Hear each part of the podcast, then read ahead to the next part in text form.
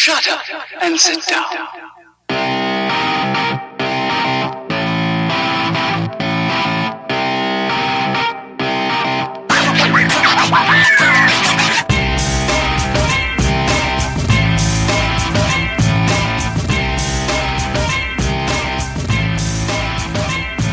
Wiki, wiki, wow!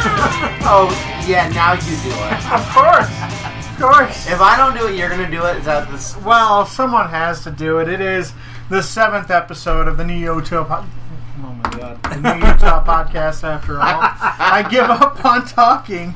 Uh, this is a bad uh, episode to give up on talking, but uh, here we are. Lucky number seven. Uh, Seventh episode. yeah. Seven is our lucky number. I think we should have a party. We got to number seven. We probably by this point have at least as many listeners as we do episodes. The critics said we'd never make it. and here we are. And you know how many whiskey sours I've had? None. None. You've had a lot of Moscow mules. I've had a lot of. Moscow mules. Are you are you done with this by the way? So you know, in college, maybe those of you that haven't got to college yet, if you're listening, you know, you're kind of poor, and one of the snacks that you uh, enjoy is a packet of ramen crushed up dry, with the flavor packets sprinkled all over it. This is what Josh just ate. This is Of the his first time I've ever will. seen that. I Are you just, serious? Yeah. Really? Yeah. Oh my gosh! It is. I did it in elementary school. I So- lived on that shit. in Here's the college. secret. That little meal I just had was twenty four cents, and I And can a million calories. Ten thousand calories. not No, as many not 10,000. calories, a lot of sodium. Nine hundred grams Yeah, of sodium. more sodium than you probably need in a month, honestly. Yeah, and it feels good. Speaking of which, who are we talking to, and who are we talking with?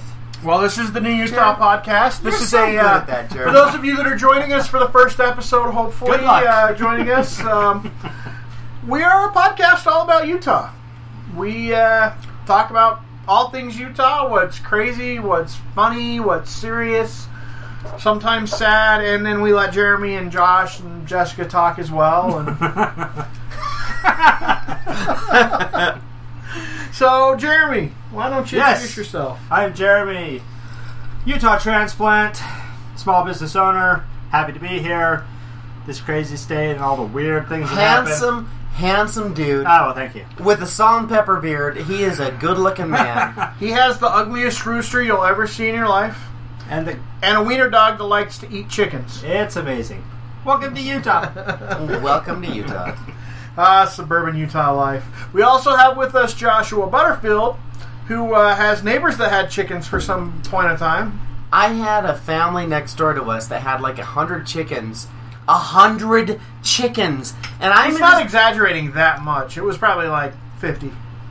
okay. That sounds like a pretty significant. Anyway, and they just used to crawl into our yard, and my dogs were like, "Really, chickens?" And so they used to eat them, and it was bad for everyone. Because that's what you do. Because that's what you do when If you're, you're a dog and there's a chicken, You eat the damn See, chicken. My neighbors had chickens for a long time, and they would get in our yard, and our pit bull would just follow them around trying to smell them. Leah is the kindest and gentlest soul I've ever seen in a dog. Well, thank you. Mr. Pickles, on the other hand, Is a is a ruthless bitch. and he will eat that shit the second it comes across that county line. same with So, for those of you that don't know, uh, Jeremy is a, an entrepreneur here in, in the state of Utah. He owns his own business. He's a published author. Uh, Josh is a uh, game designer and comic book creator along with Jeremy. He has uh, successfully kickstarted many things, and he's uh, an all around goofball.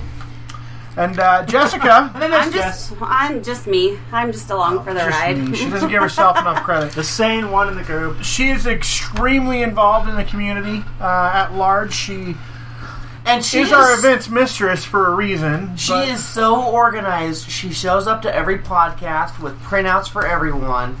And she makes sure that we know the shit we're going to talk about. And I, for one, am deeply impressed with Jessica's per- per- I participation. cannot call her eco-friendly though. Sorry about it. That's okay. If the paper works. I mean, it's nice to do it on a computer and see it on a screen, but It's really, old the, school, the, and it works. the paper's nice. You can make notes. You can Mm. jot things down, organize. So. I'm also the Darvish designated driver for these silly boys. For these, let's go, let's just call us yahoos. No. It's called Josh or Yahoo. Seven drinks later. Did you just smell your hand? It smells like both ramen noodles and a Lime, delicious Moscow probably? Mule. It is Vodka. Ramen noodles and vodka. ramen noodles and vodka is such a good smell. I'm so happy. I'm, I'm mother worried as my country. daughter is going to start college here in the next 40 some odd days that she's going to be eating dry ramen noodles and Oh, it will happen. Hopefully it not will too much happen. vodka. vodka. It will 42 happen. days! In Uh, 42 days. And my name's Chris, your uh, wonderful podcast host and pod administrator. Uh, I love Utah dearly. Uh, I wouldn't dream of living anywhere else. Um, and that's he about ke- it. he kind of keeps this entire show on the road. And I don't know how he reins us r- rapscallions in. Rascallions. You just ignore the P and S? Really? It's silent. Silent. It's silent? Okay. This we- has been vocabulary brought to you by Jessica and Josh. Well, I will say, having gone to Britain, they do not say Renaissance; they say Renaissance. Yeah, they speak English, not American. Well, what is Renaissance? Aluminium. Aluminium, and instead of Z, the letter Z, it's Z. Zed. Say. Yep, Zed. What the fuck, Britain? Haven't you watched Men in Black?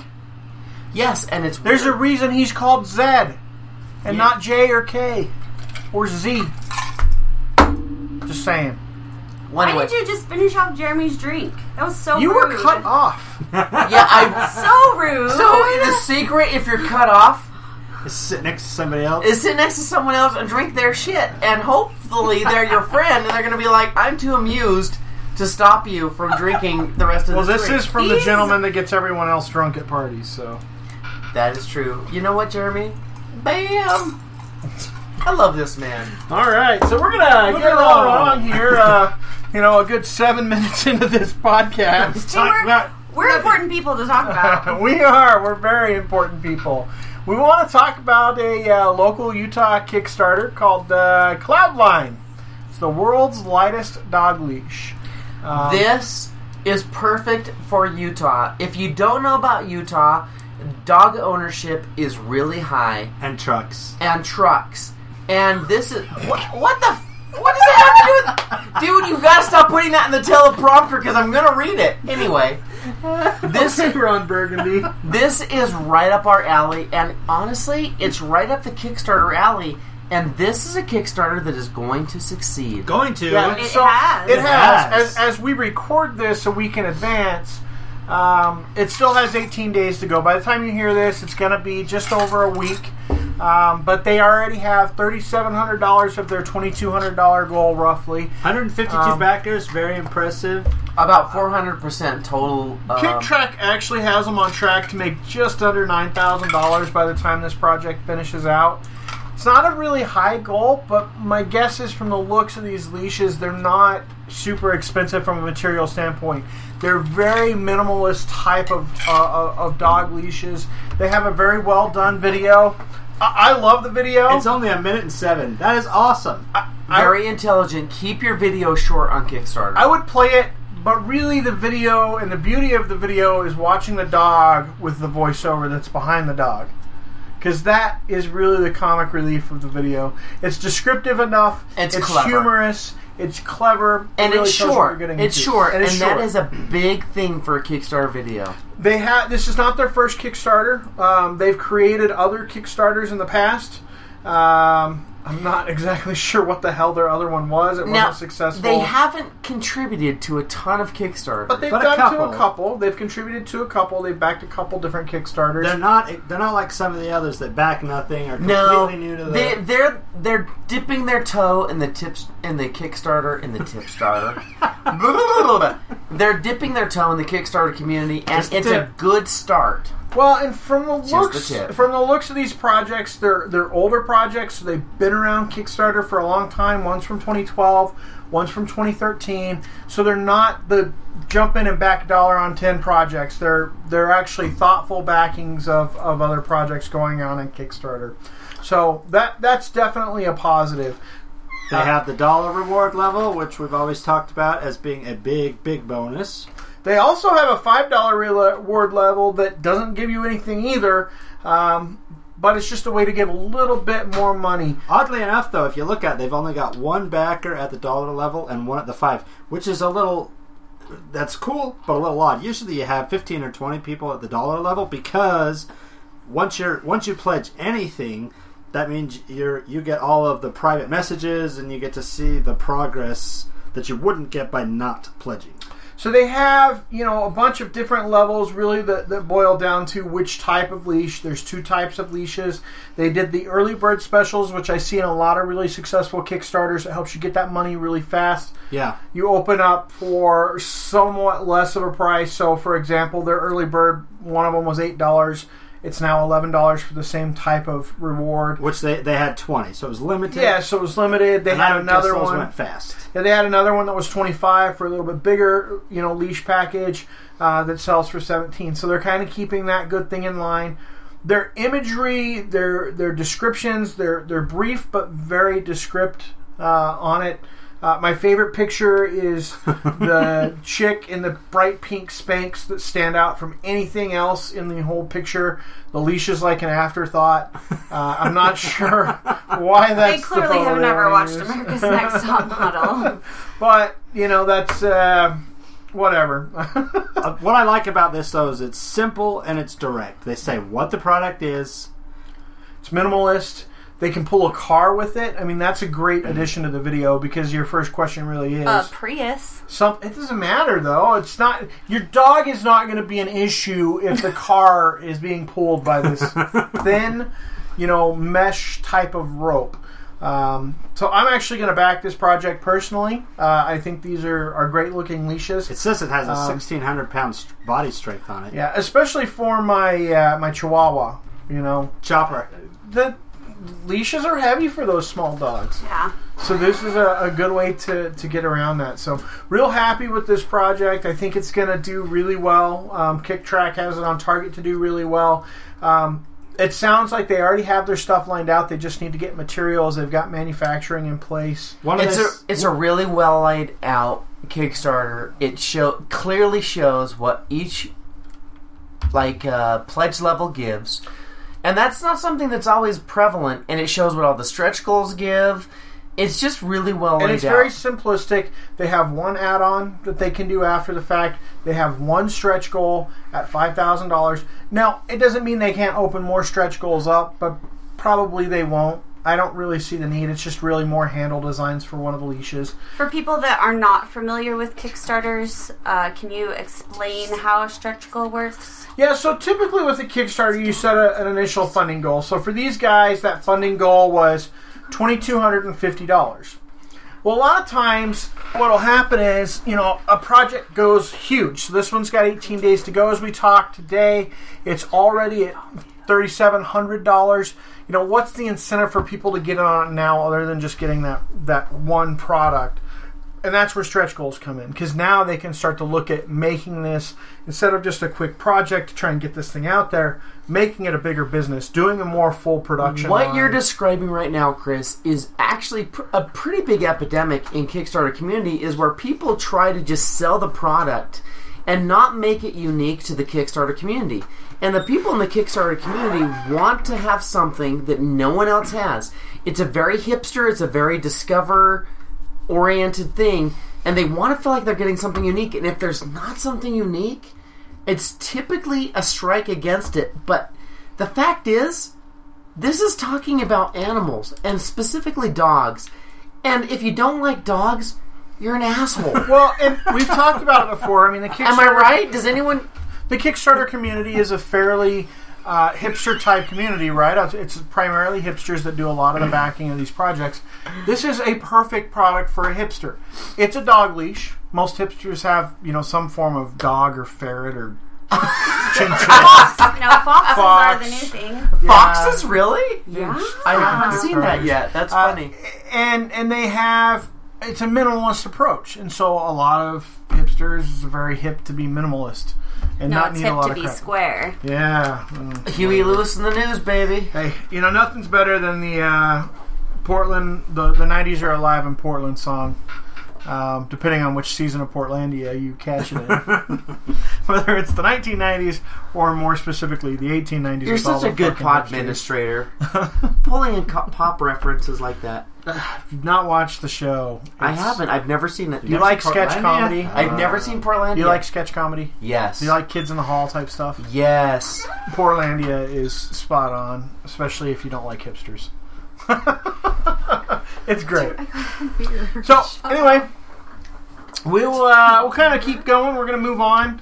Um, so this weekend, uh, this coming up weekend, other than my birthday coming up on the nineteenth, Which, Woo! what, which what else is there? I mean, really, when when that happens, They actually closed The down the stops. state when Chris Birch was born, who isn't actually from the state, but they're like, you know what? We're going to make an exception. I will tell you, I have one rule, and I'm one of those douchebags that does this, but I refuse to work on my birthday. I, I've worked on my birthday a couple of times in my life, and it was just an absolutely miserable experience. I don't expect gifts, I don't expect parties, but I give myself that one thing, which is a day off that I actually do not work. Everyone I've ever worked with knows it, and they don't expect me to do anything on that day, and it just makes the day really, really nice. But I am one of those douchebags that refuses to work. I don't think it's douchebaggery. I think people need to seize back time for themselves. I think America is slowly losing sight of the fact that like work life balance is an important thing. Oh, absolutely. I work to live, not live to work. Bingo. But you know what? I'm telling you, Europe is very much a very much that, and they work less hours, and they they I don't know. It's just a totally different world over there. Yeah, you try finding a gas station that's open at seven o'clock at night when you're on a quarter tank and have been stuck in the middle of Scotland. Yeah, It's it's snow. not easy. It's not easy. Yeah. Um, It's true. it's just well, and they like to live out there. You know, what can you say? Uh, so what else is going on besides my birthday coming up? This is the you know this is this coming weekend, the 14th, 15th, and 16th. Um, really kind of a lull for Utah, I guess, because right the, in between. Oh no, it is not. Fourth is a over. lull. the 24th 24th is coming. coming. So I know there's still Chris's like, neighbors Ogden- still doing fireworks. Ogden Pioneer Days Still is, going is on, still yep. going on. Other Pioneer Day festivities are probably starting up. What what else is going on? Jeff? So everyone gets excited for Days of 47 Rodeo, but I personally feel that the Ute Stampede down in Nephi is one of the best and most fun rodeos that exists in Utah. They usually have professional rodeo. It is, yeah, it's a PRCA. like pro- it's mm-hmm. yeah, it's Yeah. like. I will just interject by saying that Utah has real cowboys. We're not talking about like fake cowboys that listen to certain types of music and they show up and they're wearing cowboy boots and they're calling themselves cowboys. But these people actually wrangle critters and they have lassos and they like have spurs and, and shit. So we have real cowboys. lassos and spurs and shit. That's All your of definition. Well, of all real of that cowboy. will be at the Ute Stampede. The 14th, 15th, and 16th. The doors open at 8. Each day has a different price depending upon if you have reserved seats or general admission. I'm personally not a rodeo fan. Uh, I've never really been into them. I But don't spurs really and like shit. 'em. But you're from Wyoming I, and it's Texas. true. It's true. They like their sheep wrangling and sheep fucking up there, but people like the rodeo. There is a lot of talent that goes into these, This one Um, particularly so is it's it's it's so fun. something to watch. I thought I thought that book we found about all things Wyoming was like that. That's how you lived your life. the book you found. So Jess, Jess, having never gone to the Nephi um, rodeo, Stampede, yes. what is it that makes it unique compared to other rodeos? It's just small town Utah. You know, it's a small arena. It's a small town. You're gonna see the same people that have been going to that rodeo since they moved to that town. It's it's just a really fun environment. And they have a demolition derby. Cool. Which Do they really really have a demolition? demo- I'm serious. They have a demolition derby. Yes. So that weekend is the That sounds cool. monthly drag brunch on the 17th, held at Club X downtown in Salt Lake. Will you be making omelets? I will be making omelets. Yes, indeed. Come meet Jess live. Folks, honestly, I still haven't had one, so maybe I'll go down and get one. if you want to come and experience what makes Utah unique and what makes Salt Lake such a great city, come down and check out the Bragg Brunch. The Bragg drag. Br- I have had the so brag many drinks. brunch. All The right. drag brunch. Because honestly, it is a bunch of goodwill and it's a bunch of people just being themselves. Um, and there's good food. So, you know what? If you come to Utah, stop in and check it out. Well, you're paying fifteen dollars for a food and a show. It's two deal. shows. It goes from eleven to two. It's a lot of fun. Just just check it out because you will be surprised at how much. You, And, and Jess can make you an omelet. That's the most. That's that's the that's I the whole have thing. one lady, and that is the only thing that she comes for, and It's she always just gets eat your two. omelets. Yeah. Just eat your eggs. She actually sent somebody up the second time because I think she felt embarrassed, but I'm really flattered. So, um, also the 15th and 16th is the Damn These Hills LGBT Film Festival. There are 21 films that are being shown over that Whoa. weekend. now wait a minute. Are these new films? Uh huh. Yep. Yep. Indie films. Yeah. Documentaries. I didn't know there were that many LGBT Yes. films in the world. Oh, I mean, you need to spend new. some time on Netflix. Yeah, Just It's- throwing that out there. Just go get into one of those Netflix, you know, wormholes for two days on the weekend. Watch every gay video you can find. I've watched quite a few of them, and they're all really good. But the, the interesting thing is, there's 21 right now being rolled out. Right. And the passes start at fifty dollars, uh, go up to two hundred and fifty dollars. Thirteen dollars is the opening night. They're doing a presentation with Dionne Warwick. I can't give you more information because I didn't research Wait, is it. Dionne Warwick gay? I don't. I can't answer that. I don't know. Are I mean, not these- that it matters, but like, this is the person who's spearheading this really kind of cool event. I'm just If only we had this magical The. Google machine. Um, Google machine. so you can find more information on that at utahfilmcenter.org. And while they're googling the Yeah. machine. well, so what? I mean, are these mostly documentaries? Are they No, you just ha- uh, there's a- LGBT yeah. produced or? Um, I think it's a little bit of everything: actors, content, documentaries. It's a little bit of everything, and they do this every summer. Utah's really amazing for our film festivals. We have more than just Sundance here.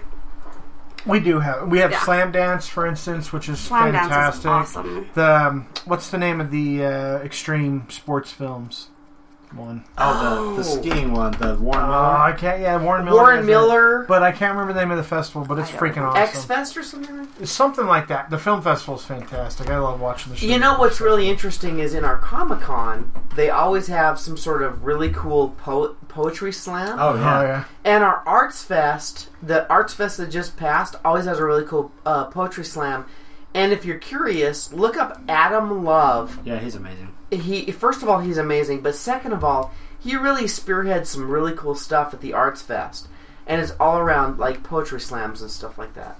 And a I good just friend. I just want to say that this is we have a really cool article that we'll talk about today in news, but this next week concerts alone in Salt Lake just this week.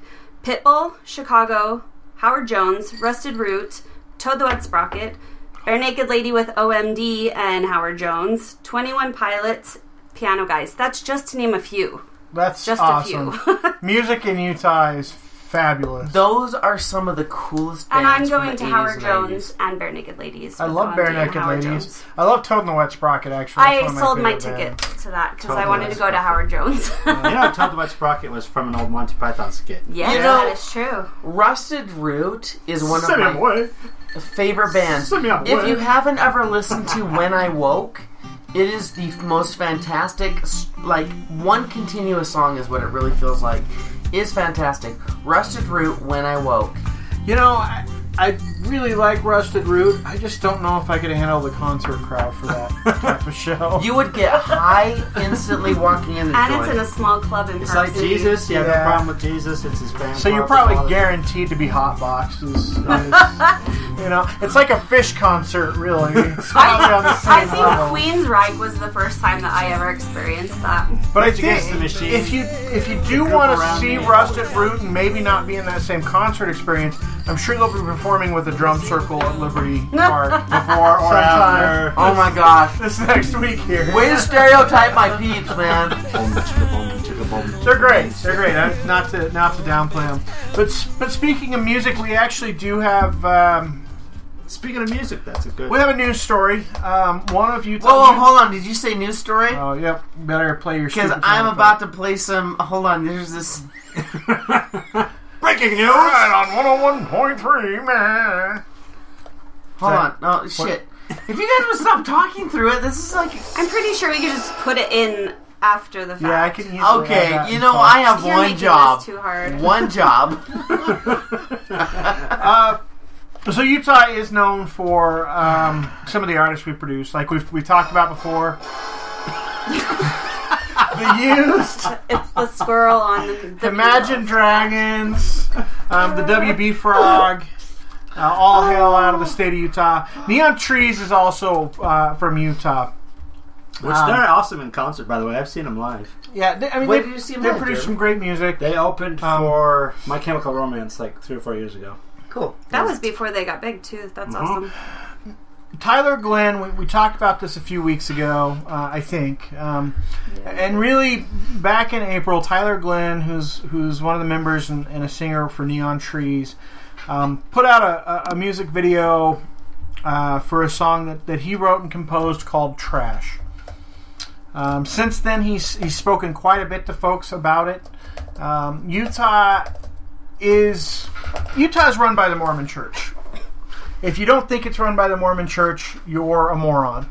Um, no, you're a Mormon. yeah, Sorry, you're not a Mormon. you're not a Mormon. Sorry.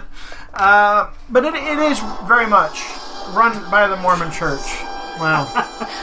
um, Can someone take his tablet away? Serious story. You know what? There's always time for dramatic chipmunk.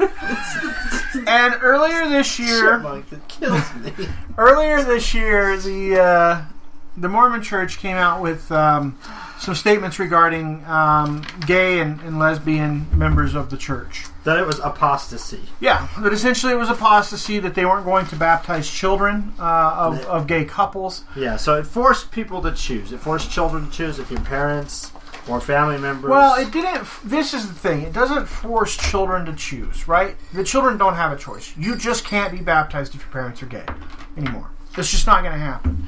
What it does is, is put parents in a in a peculiar situation. So, you know, a, a lot of people outside of the state of Utah probably don't have the kind of community that we do here. In our neighborhoods, the Mormon Church exists and a ward is created. So basically, all your neighbors, all the people your kids go to school with, they go to church with. They interact with throughout the week during church functions and activities and things that they do at the church. Uh, and, and so, then at school. Yeah, all day and, long. and at then all day long at school. And so, you know, if you're a gay couple and you think the church is good, you know, you think they're that that morality that they teach, those lessons that they teach are, are good and, and a good influence on your kids, you may have your kids go to church. And I, I will just interject.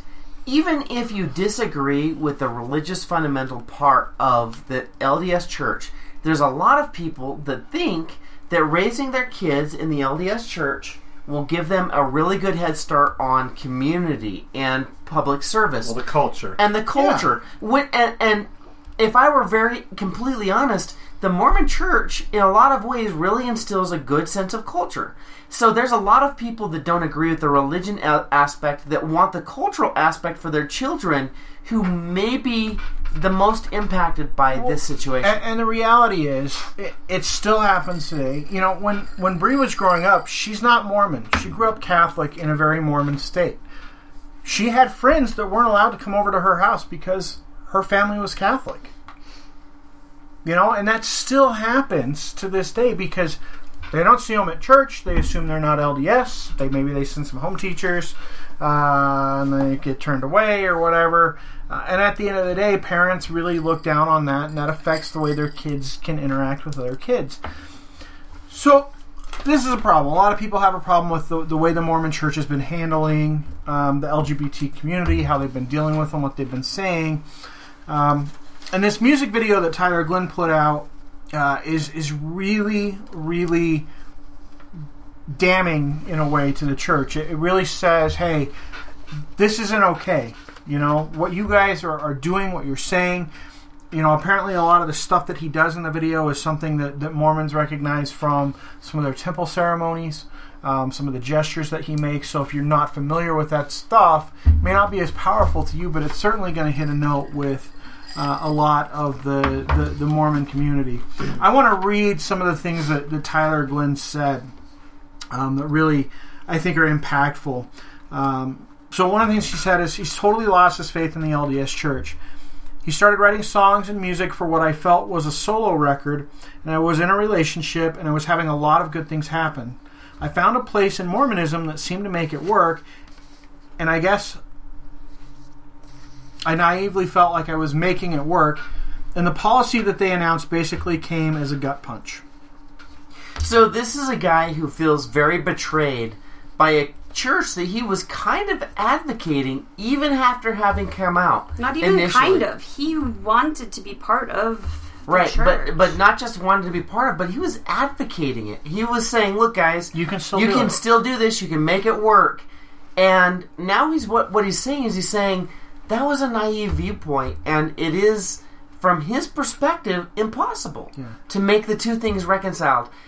I now I think he is posing, and, and I, I don't know when I became the ultra conservative one of the group, but I think he is putting forward a very narrow perspective because I think there are LDS families who are supportive of this stuff. I'm not saying the LDS church is supportive, but I think that there are LDS Well, families. I, I, I think that's what he says. I'll, I'll read a little bit more of what he said. So he said, But I'm 32. I came out two years ago, and now I'm discovering this place that I naively thought had a place for me doesn't. This doesn't sit well with me. It's something I've tried to make work my entire life. I went on a mission. I've spoken highly of the church, even post coming out as gay. Perhaps that was foolish, but the doctrine is not of God, and that proves to me that God is not at the head of this church. He continues to say some other stuff. He talks about how he knows that this comes from a place of anger and a place of rebellion for him, uh, and that that's going to offend a, a lot of people. But he talks more about the church and he says there's beautiful aspects of the church. I love the Mormon people. I love the culture. I think they're some of the best people that I've ever met, and there are many that are still in my life. My family is all still Mormon. But the system has done a lot of harm. I don't know how else to act. This is an honest expression, and I'm glad there's a conversation being started about this because I feel they're getting away with creating a policy and saying that God gave it to him and he didn't. She didn't. Whatever God is, didn't some pretty powerful stuff there. He still has an extremely supportive family. Um, he was asked about resigning from the church, and he said he's not going to resign. He thinks it's important uh, if the church decides to excommunicate him that they do all of that in the proper way. He wants to see change come out of this. He doesn't hate the Mormon Church. He's just really, really upset with the system. Um, and this is this is we're kind of bringing this up again because you know last week we talked about uh, a lot of uh, of teen suicide rates, um, a lot of how that that has increased, how a lot of that that increase is from uh, the LGBT community uh, in the youth, and he posted a video uh, on the fifth that you know basically just cataloged all the the kids that have committed suicide since the LDS Church has, has put this Utah, out here in. Utah And- since and the church has come out with. These I statements. feel like his response is is kind of a, a strange dichotomy. Half of it is really mature, and half of it is really like angst-ridden, immature. Half of it is I'm going to stay in the church. I want them to do the right thing. I want I'm going to give them a chance. I want to be an advocate for change. It's a really mature viewpoint. I think it's really sophisticated. I think he's doing it the right way. The other half is, you know, I'm rebelling and I know I'm rebelling and I'm rebelling for the sake of rebelling and I hope that some good comes of it. I don't. I And don't, somewhere in it's the starting a conversation. I don't though. think that any of it is rebelling for the sake of rebelling. I, think, he it's says- rebelling Hold on. because he's hurt. Yes. He feels Because like he he's been doesn't. to his He whole doesn't have a spot anymore. He said, "I naively thought they had a place for me, and they don't." No, but here's what he says. So my expression in the video is one of anger and one of rebellion, and I completely recognize that that things I do in the video are not going to sit well with a lot of LDS people. And that's also something I'm okay with.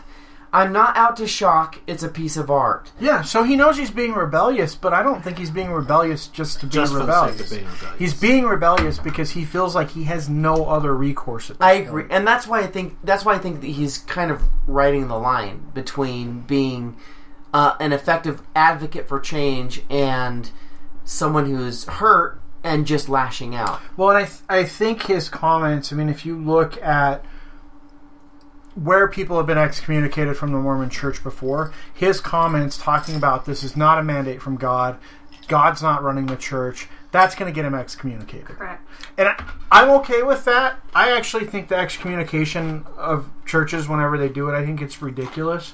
I think it's absolutely crazy that any organization that teaches love and understanding and and non-judgmentalism would excommunicate someone from their Why do you think that the LDS Church, and, and I have a lot of great friends who I respect immensely in the LDS Church, why do you believe that it preaches non judgmentalism? I don't think it does. In fact, I will say if you listed their doctrines in a, in a big long sequence, never does it say, don't judge people. Judging people is kind of what it's about. and, and and I say that not from a position of vitriol where I'm lashing out and I'm angry, but quite honestly, it is about saying this is right, this is wrong. But they you're teach- either on our side of the fence or you're not. They And- teach the, the a lot of the same Christian values and Christian teachings that you see in other Protestant and Christian religions, which is is that of not judging. Now, whether or not that comes out and that is acted out, I mean, clearly in the state of Utah, we don't see it. It's a very judgmental group. I, I know. If you get outside of the state of Utah, If Jesus were here church, today, different experience. he would be totally okay with gayness. He'd be like, sweet. Am I wrong? Does anyone else feel the same way? we don't know that any of the disciples. Dude, I'm telling gay. you, he would come. First of all, he'd come and hang out with me because I'm pretty much a badass. But second of all, he'd be like, "Look, I don't care who you love. Loving is kindness. Loving is a position of good. Why would he not be on okay with that?" Well, I love that we went from Tyler Glenn to Jesus hanging out with Josh. Well, so yeah. there's that. I, I do want to hear. I know, Jess, that you have um, some of the letter that, that Tyler Glenn's mom wrote in support, and I think it's it's pretty awesome to see a family back their son in a situation like this. Because, like I said, I, I really do. Th- I, I would be surprised if the Mormon Church doesn't move to excommunicate him. yeah, I don't know that they will because he's so high profile.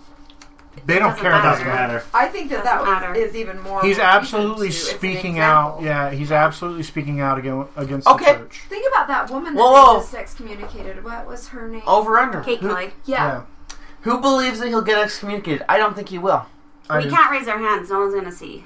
No, but say it. Say it I, verbally. abs- I absolutely do think. I he'll think be he will. I do too as well. I do not think he'll get excommunicated. I, I do think it will open up some conversation. Mm-hmm. Um, and, and I think what the Mormon Church has done, I think this helps uh, that you know that split to kind of start to happen. But the Mormon Church putting out that statement um, and that that policy change, um, it's it's fragmenting the church. It really is pulling a lot of people away from the church. Do you believe then, based on that, and I'm asking the entire group, do you believe that this may have? I mean, similar to the Brexit, right? When when when the United Kingdom left the European Union, Union basically uh, Scotland and Ireland said, "Well, now we want we want to talk about leaving the United Kingdoms." If this happens, and if it happens the way you anticipate it happening, do you believe that it will be the splintering of the LDS Church? It's Not a this- really big stretch there. I don't think this is the issue that would split the Tyler LDS Glenn church. is not gonna. No, no. I mean, you, you could start to look at this as you know when the Lutherans split off from Catholicism in a sense, but I just don't think. I mean, look, the, the He vast, wouldn't be the first person to be excommunicated over something that he said or did. no, No. I, I do think that in time But he made a video about it, and he's pretty popular. I do think that in time, the the church may change its stance a little bit, may change its view. Um, that remains to be seen, and and uh, you know until they do. Honestly, I don't think they should get tax breaks. I think they're a hate-filled organization. That's my personal opinion. But uh, Go on and on. can we? I, I want to hear this letter. I, I really don't want to go without hearing parts of this letter. Okay. So Oh, I'm not quite sure where she posted this. I don't know if it was on Facebook or if it was on a blog. But Tyler's mother, Deb, started it out with uh, hashtag love heals. She said, The following is not up for debate. Please read carefully. I've waited a few days to respond to my son Tyler's new video. I viewed it and I don't like it. I find it sacrilegious. I find it upsetting. I find it dark. I love my son. I tried to change I tried changing the perspective. What is it that he's saying? Why this depiction? Why this imagery? I know Tyler. I know his heart. I have seen and felt the marginalization of the LGBT community. And then she just kind of goes on to talk about what she saw in the video of him. She said, The man in the video drew upon some very serious pain, a lifetime of pain. It's not pretty. But she said, This is not about me or my personal faith in God or my belief in church. It's about a young man who, in the public eye, has discovered himself and doing something with the pain that is real. She's, she talks about that she doesn't want to justify his actions, and she talks about just a few scriptures that are relevant to the church that regard in regards to the situation. Are they for or against? I mean, what are what are those? They're those for love. Yeah, it's just about love. okay, okay. She still loves her kid. Yeah, she, She said. sees all the pain that he's in. Yeah, and she says everyone has an opinion on this subject, but I choose to follow the prompting of this scripture. I'm a woman of faith who will not turn my back on a friend or a loved one no matter what they think or how they act. I choose to act on my faith in God and seek ways to understand, lift, and love. Tyler knows that my husband and I stand with him at the ready to carry him if necessary. All my love, Mom. so what is that really saying, though? Is It's that- saying she's staying with the church, but she loves her son. Yeah, she, She's not she- gonna stop Faith is not faltering. Accepting her son, accepting her son's lifestyle. She's just going to continue kid. to follow the church. Well, I maybe I'm the dissenting voice, but I kind of took that as I'm still not going to say that that's okay. I love my son and I support him, but these are the scriptures. Am, am I reading? No. No, she was she's talking about what he was yeah. doing in the video that she doesn't feel that it's appropriate and she doesn't She was offended by it. yeah, she's offended by it, but that doesn't mean that she's not going to love her son just because he created this piece of art no, or I- who he is. that I agree, but I don't think that. I don't think that she's basically saying that what he's doing is okay. She No, she's not. specifically says she does not. not. think it's okay. Right. So She's just But saying she still she loves still him. she loves him. She stands with him. She's going to be there for him. Um, but she believes what the church believes. okay. Enough said. Uh, talking a little bit more about music uh, and concerts. Moving right along. you know, it's, it's a long discussion, but sometimes it's relevant. It's relevant and it's important. It's a very big piece of what's going on in Utah right now. It's you know the church runs the state and some big policies out there. I wonder if that's going to change if we really do become a battleground state. I don't do- think it'll change. you don't think it'll change? No, No. not at all. It won't change. No. Not at all. Well, then how can we be a battleground state? The whole idea behind a Because battleground. Utahns hate Trump, which means Hillary has a real okay, chance of winning. so you're t- then the premise is not that we become a battleground state. Period. We become a battleground state for this particular election, yeah, and then we're back to red, straight Yes. red. Yeah. pretty much. Absolutely. Okay, pretty I much. don't- I don't disagree. Big first time in Carry in on. I don't disagree. so- There might be a purple. Uh, so anyway, there, uh, back to concerts and uh, not the election out of you know thin air. Um, Salt Lake City. Where do you think we rate uh, in the top ten list of uh, concert venues? I wouldn't have thought very high because we miss a lot of great shows skip over Salt Lake. But Yeah, uh, you I know, was wrong. It is interesting. Um, Salt Lake was ranked number five actually um, for uh, in the top ten concert venues uh, in the country. Um, you know, we're behind Seattle, you know, Austin. Uh, Austin is is known for music, the South by Southwest Festival, and um, Chicago. You know, they have Lollapalooza every year, and countless other crap out there. Atlanta. Um, which doesn't surprise me. Atlanta's a big bedrock of, of hip hop and, and country music. We've Bands LA. from Atlanta. Yeah. You know, four of the last Um, five of, of the top five are all Western states. You've Oh, got- those are those are top ten. I'm sorry, I'm reading the list in reverse, but yeah, uh, but Nevada, Nevada's Um, number one. California, California, Salt Lake. Um, Nevada, I'm sorry, Utah, Nevada, Utah. San Francisco, Santa Ana, New York City. They don't. That doesn't really surprise me. They have a lot of venues. Nevada, especially. I mean, And that's how they ranked this. They ranked it on concerts per venue, venues per capita, and the population. so Salt Salt Lake City ranked number five, so right in the middle of that top ten list. But by the way, not just right in the middle of the top ten list. We're actually, I think, the smallest market in that list. If you look at like market size, TV size, and, and stuff. Um, and part of why Salt Lake gets skipped, uh, interestingly enough, Denver is not on here.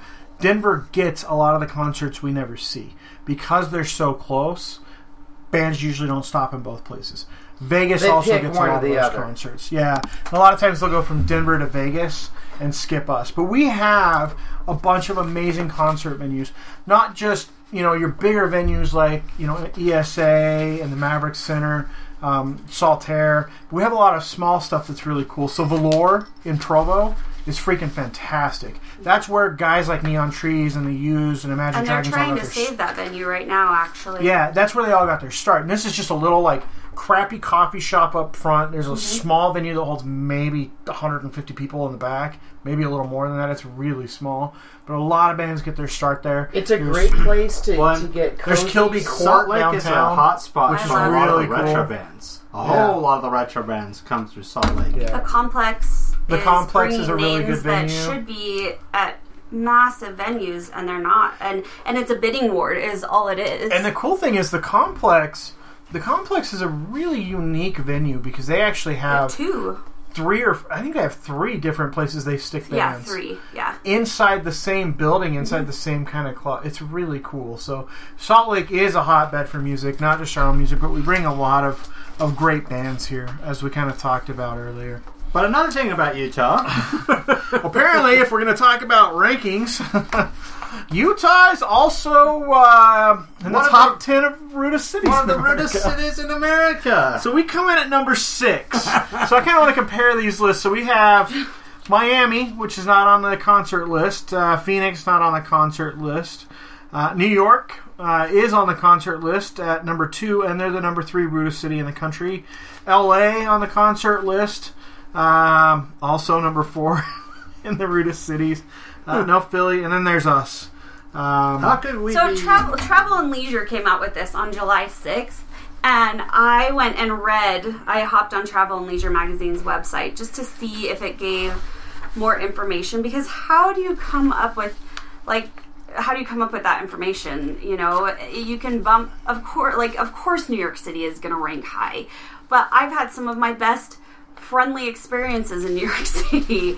Oh, yeah. uh, you know, but they ranked it on leisure activities, they ranked it on population, they ranked it on quality of life features. So it's it's really kind of an abstract view. This is not actually a if you run into a person they're going to be rude. It's a combination of the culture plus what's available to a, a an average passerby. It's all the judgmental Mormons. It's all, well, I mean, look. So this this is um, here's a story from a few years ago. Um, I used to do a lot of corporate training. We'd bring in people from all over the country to do training. A lot of diverse folks, which you know, in the state of Utah, diversity is not one of our top sellers. Um, we got a lot of white folks, and we had a lady from uh, South Carolina come here, and she went to the Walmart uh, out by the the office, and the uh, checker at Walmart just reached out and said, "You're not from around here, are you?" Because she was of a different ethnicity. Like just straight up said, she's not a customer. She was the checker, and says this to this lady. I mean, so yeah, I, I, it doesn't surprise me. Um, you know, the people don't. people in Utah don't know how to act with with other folks, so it doesn't surprise me from a tourism standpoint. Uh, they might see some some rude people. Who knew? Uh, I'll talk about one more thing, uh, and this then is we'll a great probably one be done. to end with for Um, you gentlemen. So we're all beer drinkers here, uh, except maybe Jessica. On occasion, she'll sample beer. I guess I don't know. Only when Only whiskey when touring. But uh, You Utah, like either. Utah has some really silly liquor laws. We've talked about some of them. We've talked about the Zion Curtain. Utah is is one of a handful of states that um, has uh, liquor laws where you can only sell sell beer in a grocery store or a gas station that is 3.2% alcohol by volume or less. So we are, uh, along with uh, Oklahoma, Colorado, Kansas, and Minnesota, uh, one of five states that uh, beer manufacturers have to make special batches of beer for us.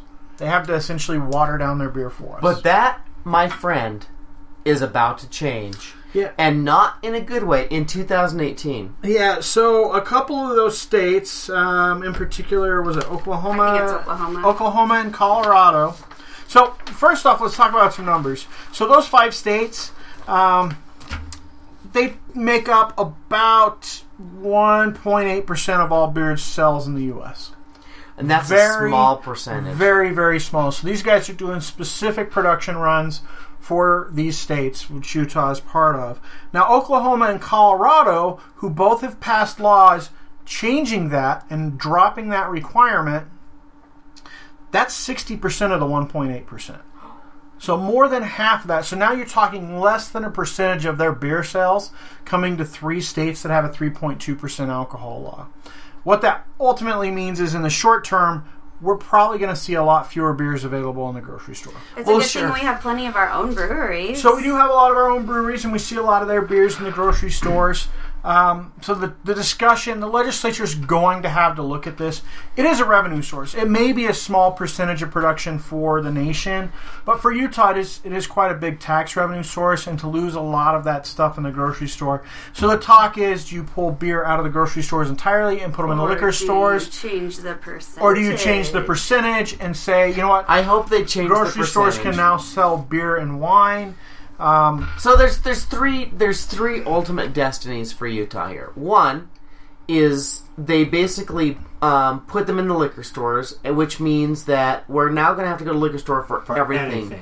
and that sucks. That is the worst possible. we scenario. would not be the only state that does that, but No, but those other run- states also suck. but we do. But our Especially liquor stores, We just got wine coolers. And yeah, stuff. our, our liquor stores are state run. They jack up the prices on those beer products, and really, the, the the biggest problem with that is they don't have space. If you go to those places now, the beer that they have, and even the biggest of the wine and li- the, the wine stores and the, the liquor stores here, the They don't have the infrastructure to support They that. don't have space for that volume of beer. We need a total wine here. Yeah, they don't have they don't have staffing to deal with the kind of beer sales that, that go on at grocery stores. You know, people going and picking up a thirty or pack the of Bud convenience Light. store Yeah. alone. Yeah, so and you'll probably still see you know Bud, Coors, the really major ones do it, but what you won't see is um, you know Fat Tire, which comes out of Denver, Colorado, probably will stop being produced at three point two percent because their main market is Denver, and part of why they produce it at that rate. And So part of the reason we locally. get it is because, well, shit, they're already making 3.2 for Denver. Why Exactly. not just ship some over to Utah? So there's there's a lot of those sorts of things that will happen. Um, so the legislature is going to have to take a look at it. Who knows what they'll decide? Because they Well- may decide we're not going to do anything. One, they put them in the liquor stores. Two, they up the limit on the beer that you can get from a from a normal store, and that is the best case scenario. That's like two ends of the spectrum. And the other option, I can't remember because speaking They do of nothing. alcohol, they really do nothing, they really They just do do nothing. A- and they leave it the way it is, and they see how things play out, and they do something you know Oh, reactionary. If down that road. happens, though, let's talk about what that means. That does that mean that Coors Light is no longer found in the liquor store? Uh, I And- think and- you're and going to the- still see those really big manufacturers. Like I said, you'll see the the Coors Brewing Company.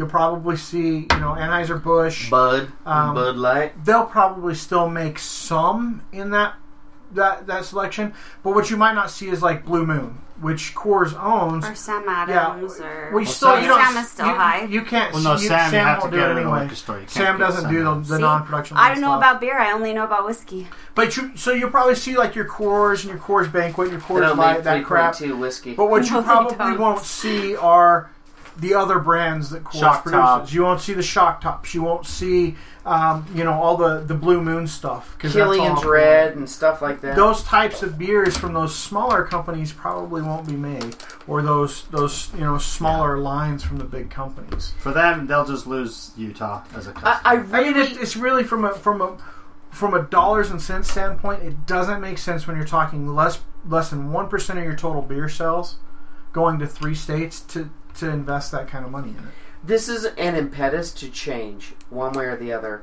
And I really hope that Utah changes for the positive and and allows that stuff to be just sold openly. Well, Does that again, mean that other states have similar liquor laws then if they're uh, some do carrying yeah. the 3.2? yeah, absolutely. The Bible. Belt belt is really restrictive. Yeah, there's there's a lot of dry cities, a lot of dry counties.